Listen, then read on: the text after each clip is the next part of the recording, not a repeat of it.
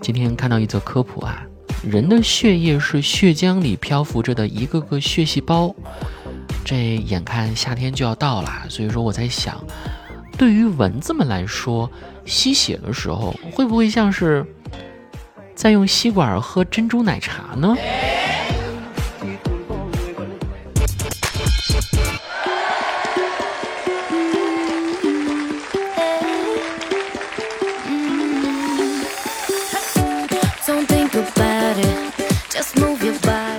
奇怪的知识又增加啦！欢迎收听喜马拉雅去你的段子，我是网络上浪的一批，现实里沉默不语的主播子木。当别人开启我认为不必要的闲聊时，子木你现在闲不闲啊？咋啦？聊会儿天啊？怎么啦？你心情不好吗？哦，聊啥呀？随便你来找话题吧。哦，那借我点钱吧。喂，你还在吗？你怎么不说话了？不是说好要跟我聊天的吗？这么直怦人心灵的话题，你竟然不跟我聊了，真是不识抬举。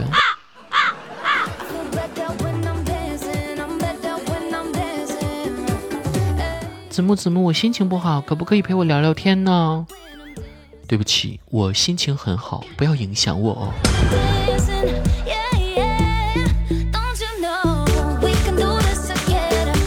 作为资深的社恐10级患者，我深知当代年轻人在内心中对于社会交往的抗拒，以及建立亲密关系的排斥。从小长到大，幼儿园同学失联，小学同学失联，初中同学失联，高中同学失联，大学同学失联，研究生同学失联，前同事失联，前合租室友也失联。也不愿意去麻烦别人，有问题先自己查资料，图书馆、百度、知网、翻墙谷歌、淘宝、猪八戒付费问答。不到万不得已的时候，不会去麻烦别人。我们还不喜社交。家长会不让爸妈去，毕业聚会假装不在老家以此拒绝，公司团建的时候借口遇上父母来玩需要陪同推辞，甚至单位中午的闲聊，假装接电话，假装上厕所，假装忙工作，并不一定是没社交能力，只是需要很长的时间消化一次社交带来的消耗。我们还富有同情心，看到捡垃圾的阿姨，半夜还在执勤的保安，被操练到只有应急反应的人员，都会哀鸣声之多艰。曾经在深圳被一对母女求助过，请吃了饭给他们200，事后知道应该是被骗了。经过社会的打磨，虽然外表变得坚毅了，但是内心一直抱有这种同情心。喜欢独处，没人打扰就是最大的幸福。去图书馆翻一本书就是莫大的幸福，或者能去丽江看看人来人往，或者待在杭州感受人文山水历史交映的唯美，甚至于发呆，甚至于放空，都是提升能量的方式。挚友12不再联系，随时打扰，随时回复，话不多说，情意已知，遇上气场对的人，容易掏心掏肺。你是这样的人吗？而当社恐与社恐相亲时，场面就会变得难上加难啊！我的一个朋友想介绍他的朋友和我认识，也就是处对象，奈何我们俩都是社恐，加了微信以后一句话都不说，所以呢就拉了一个3人小群，朋友就做了主持人。问社恐人是怎么交到朋友呢？当然是待在原地，等着心地善良的外向人来领养啊。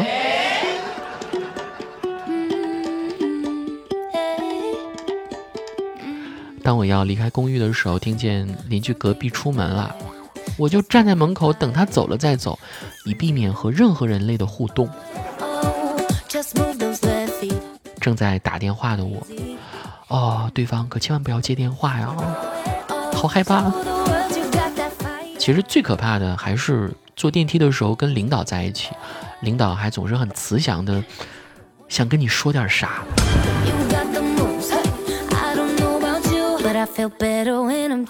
来看一看听众朋友们当中有哪些社恐的经历吧。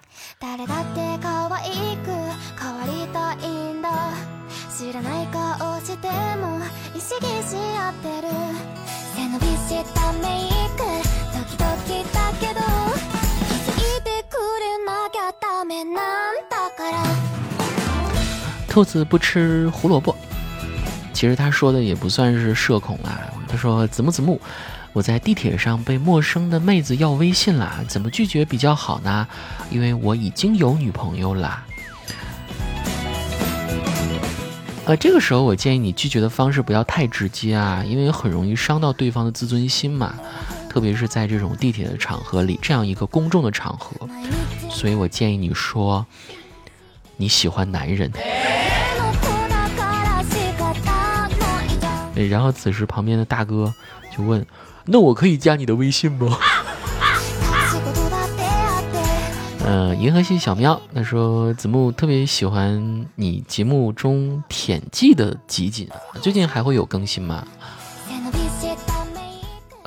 当然会有啊，近期也在收集整理一些啊，像生下来吧，我跟孩子姓。不，他的孩子你不配养。你以后不要再给我带早餐了。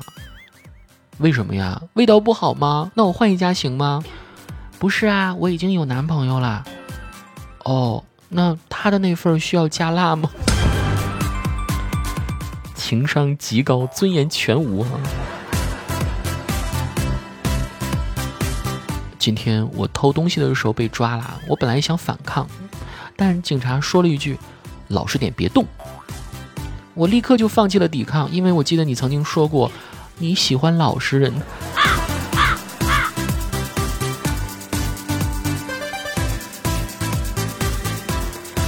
大可不必了。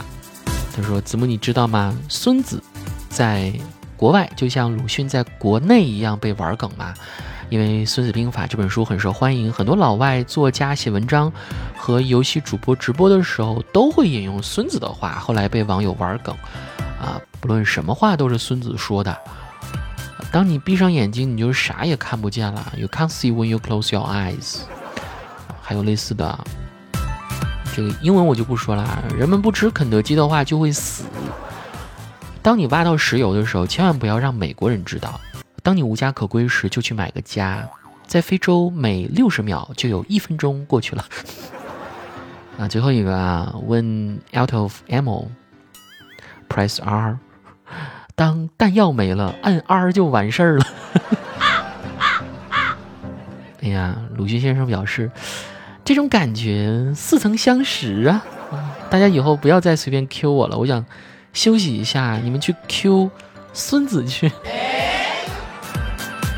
这个世界有多甜，眷顾平凡的少年，借你的笑颜，地球转一圈，好把一辈子晕眩。别都听我的心愿，我想它已经灵验，等无边的黑夜输给地平线，见证孤单的终。